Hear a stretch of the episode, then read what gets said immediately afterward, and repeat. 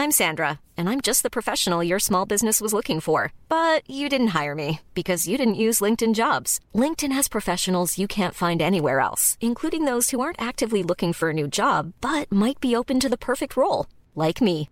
In a given month, over 70% of LinkedIn users don't visit other leading job sites. So if you're not looking on LinkedIn, you'll miss out on great candidates like Sandra. Start hiring professionals like a professional. Post your free job on linkedin.com slash spoken today.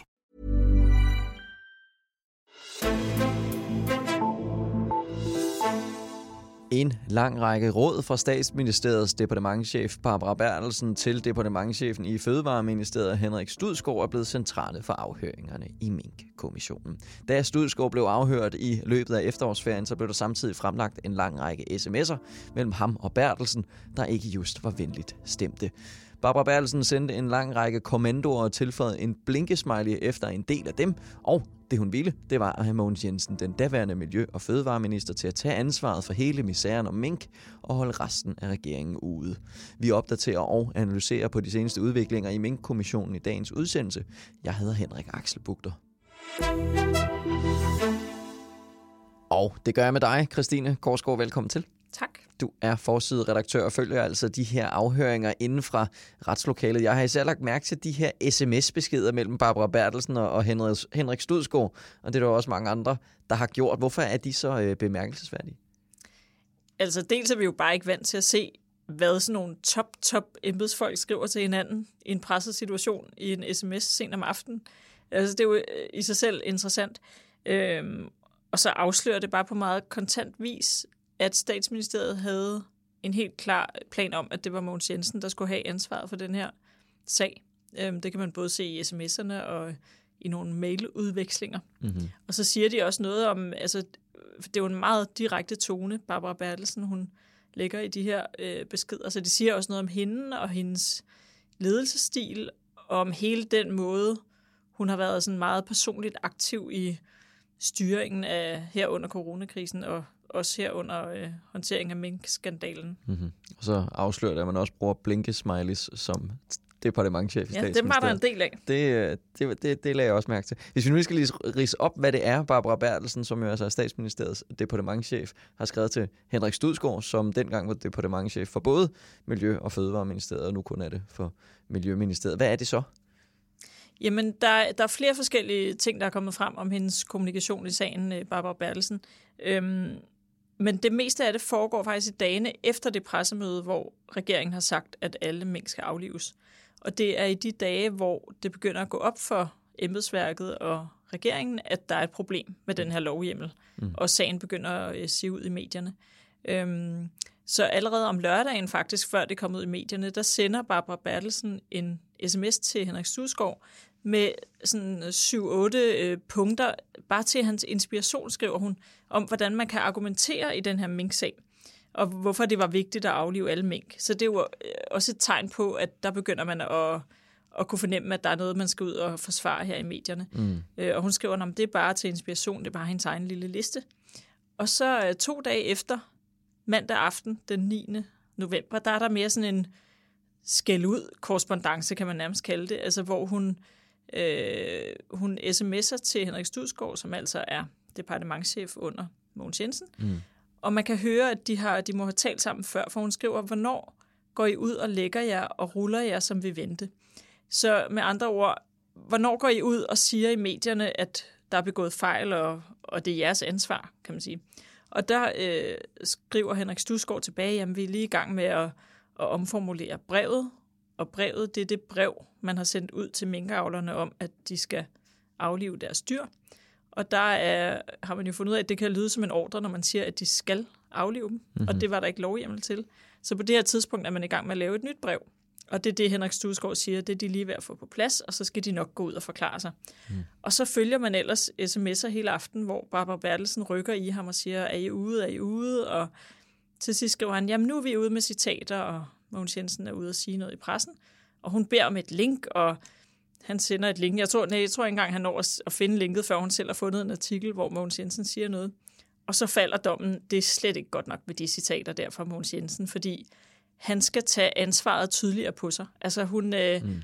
Hun er træt af, at han bruger udtrykket regeringen, for eksempel. Det, det er Mogens Jensen og hans ministerium, der er klokket i det, og det skal fremgå tydeligere, kan man høre på, på hendes sms'er. Så for hende, der handler det om, at det skal være Mogens Jensen, der skal tage skylden. Det skal ikke kunne sættes på regeringen. Ja, det er det.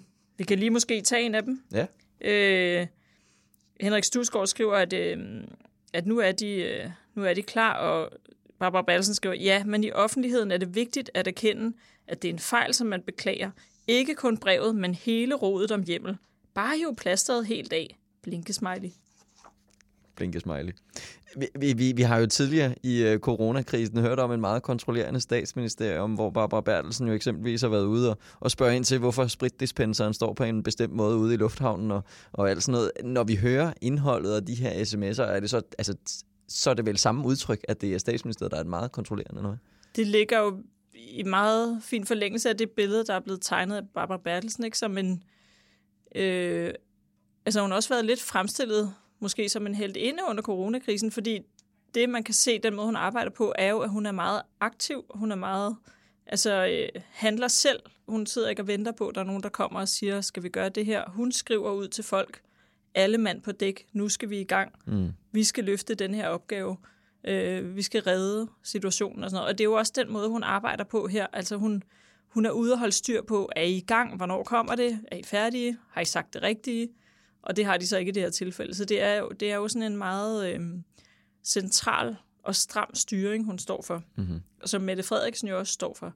Så noget af det interessante her er jo også for meget, hun har drøftet det her med Mette Frederiksen undervejs. Mm-hmm. Det er ikke sikkert, at vi kommer til at finde ud af det. Men, men i hvert fald Barbara Bertelsen som, som embedsmand er en helt speciel type, som man måske ikke har set så meget i embedsværket før. Mm-hmm. Og, nu og det, det bekræfter de her beskeder, synes jeg.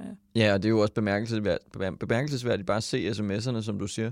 Øh, men, og, og at hun er kontrollerende, det er jo åbenlyst, men, men har hun en sag? Altså er der en årsag til, at hun ligesom skal være så kontrollerende som departementchefet, øh, departementchef i statsministeriet? Altså ser det skidt ud for Henrik Studsgaard, at regeringen har gennemført den her plan om at slå minkene ihjel, uden at have lovhjemmel? Ja, hun har jo en sag øh, forstået på den måde, at når man er øh, departementchef, så skal man jo have styr på, at ens embedsværk klæder ministeren på, på de områder, det nu skal. Og det her, den her sag ligger jo i høj grad på Miljø- og Fødevareministeriets område. Så altså, der er ingen tvivl om, at Henrik Studsgaard og hans øh, departement og hans minister bærer et medansvar for den her sag. Men jeg synes jo længere man kommer ind i afhøringerne, forstår man også, at det nok er et ansvar, han deler med en del andre mennesker. Mm-hmm. Det er jo ikke kun det her, der er sket. Der har også været andre afhøringer end lige den her med Henrik Studsgaard, hvor meget det, det her er kommet frem. Hvad har du ellers sådan uh, bidt mærke i? Jamen, jeg synes netop, at det her med, hvordan ansvaret ser ud til at være spredt ud, og altså, hvor man får det her billede, øh, også fra Barbara Bertelsens besked, at det er en meget bevidst strategi, at ansvaret entydigt skal placeres hos Mogens Jensen og hans departement. Men spørgsmålet er, om, om man så entydigt kan gøre det. Mm. For man kan jo høre med den måde, vi, vi indtil videre har fået oprullet, at beslutningen blev truffet på, med meget kort aftræk og et møde en sen aften, hvor nogle minister beslutter noget, som de faktisk ikke engang har fået papir på fra deres embedsværk, fordi embedsværket foreslog to forskellige modeller for, hvad man kunne gøre med det her øh, minkproblem, og regeringen besluttede faktisk noget tredje. Så den hast, det er foregået med, og de mange ministerier, der har været inde over, gør jo, at det er svært at sige, at det lige præcis kun er Mogens Jensens mm. øh, ansvar. Det her handler jo om, at der ikke var lovhjemmel. Så man kan jo ikke nødvendigt, altså man kan ikke sige, at det er en ting, der ligger i det ministerium. Det er noget, der ikke var i det ministerium, men der var heller ikke nogen lovhjemmel i Sundhedsministeriet for eksempel. Så, og, og både Sundhedsministeriet og Miljø- og Fødevareministeriet vidste godt, at Miljø- og Fødevareministeriet ikke vurderede, at der var lovhjemmel på deres område. Så jeg synes for eksempel, at øh, Sundhedsministeriet begynder at komme lidt i fokus nu, hvor vi også har hørt, at de var, var med til at så tvivl om øh, Fødevareministeriets vurdering af, at der ikke var lovhjemmel. Mm. Hvor de ligesom i sidste time skrev, ej, er der ikke, ser det ikke lidt ud til, der, der er lovhjemmel ja. på jeres område? Og der var noget af det opsigtsvækkende, der kom frem fredag, var jo, at det viste sig at være en øh, medarbejder i Sundhedsministeriet, der på 10 minutter øh, lige kiggede efter i Fødevareministeriets lovgivning om lov om hold om dyr og sagde, ej, det kan da godt være, at der, der er en lovhjemmel her, og den, den vurdering blev begyndt pludselig at blive sendt rundt der øh, på dagen omkring øh, pressemødet.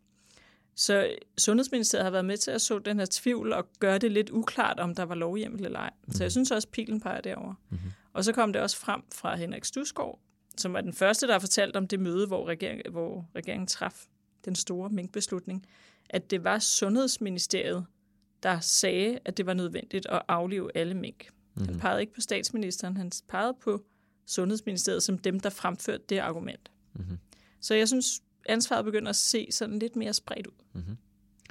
Godt. Der er, det er jo bare, hvad der er sket i løbet af efterårsferien. Der, der er masser og der er sket meget mere endnu, som der, vi ikke har noget ja, at snakke om. Ja, der, der, der kunne være lange podcasts her. Hvis vi forsøger at se lidt fremad, hvad er så de næste sådan, interessante afhøringer, øh, der ligger derude? De er jo alle sammen interessante. Ja. Og det bliver selvfølgelig rigtig spændende, når der begynder at komme nogle ministre ind, hvis de ellers kan huske noget. Det kan, ja. de, de er jo ikke forpligtet til at kunne. Øhm, men allerede på øh, torsdag i den her uge, der har vi medarbejdere fra både Sundhedsministeriet, Justitsministeriet og departementchefen i Erhvervsministeriet. Så igen begynder det at være det her med, at vi begynder at kigge lidt ud over Mogens Jensens ministerium mm. og høre, hvad der egentlig er sket i nogle af de andre ministerier, som bliver interessant. Mm. Og så synes jeg også nu, det bliver interessant, når vi når frem til øh, den daværende departementchef i Sundhedsministeriet, Per Ockels. For han var også med på mødet hvor øh, beslutningen blev truffet. Og, og det tyder på, at hans ministerium også har været med til at, at så noget tvivl om den der hjemmel, så det bliver også interessant at høre hans perspektiv, synes jeg. Mm-hmm.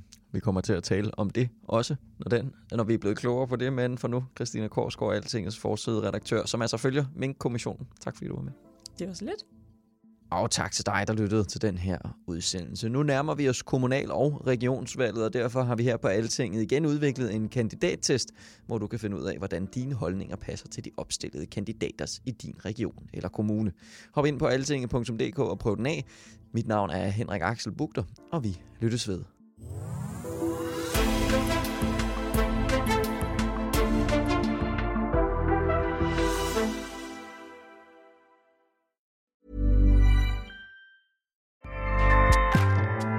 ACAST powers the world's best podcasts. Here's a show that we recommend. The Real Housewives is a guilty pleasure for most, but if you're looking to not feel guilty about that pleasure, tune in to Everything Iconic with me, Danny Pellegrino, where I break down all the messy moments and behind the scenes antics of Bravo's popular franchise. And on Everything Iconic, I also interview celebrity guests like Kelly Ripa, Kiki Palmer, Drew Barrymore, Cameron Diaz, and more about their guilty pleasures, their past work, and so much more. So if you're pop culture obsessed and find yourself watching way too much reality TV like me, tune in to Everything Iconic with Danny Pellegrino wherever you listen to podcasts. ACAST helps creators launch, grow, and monetize their podcasts everywhere. ACAST.com.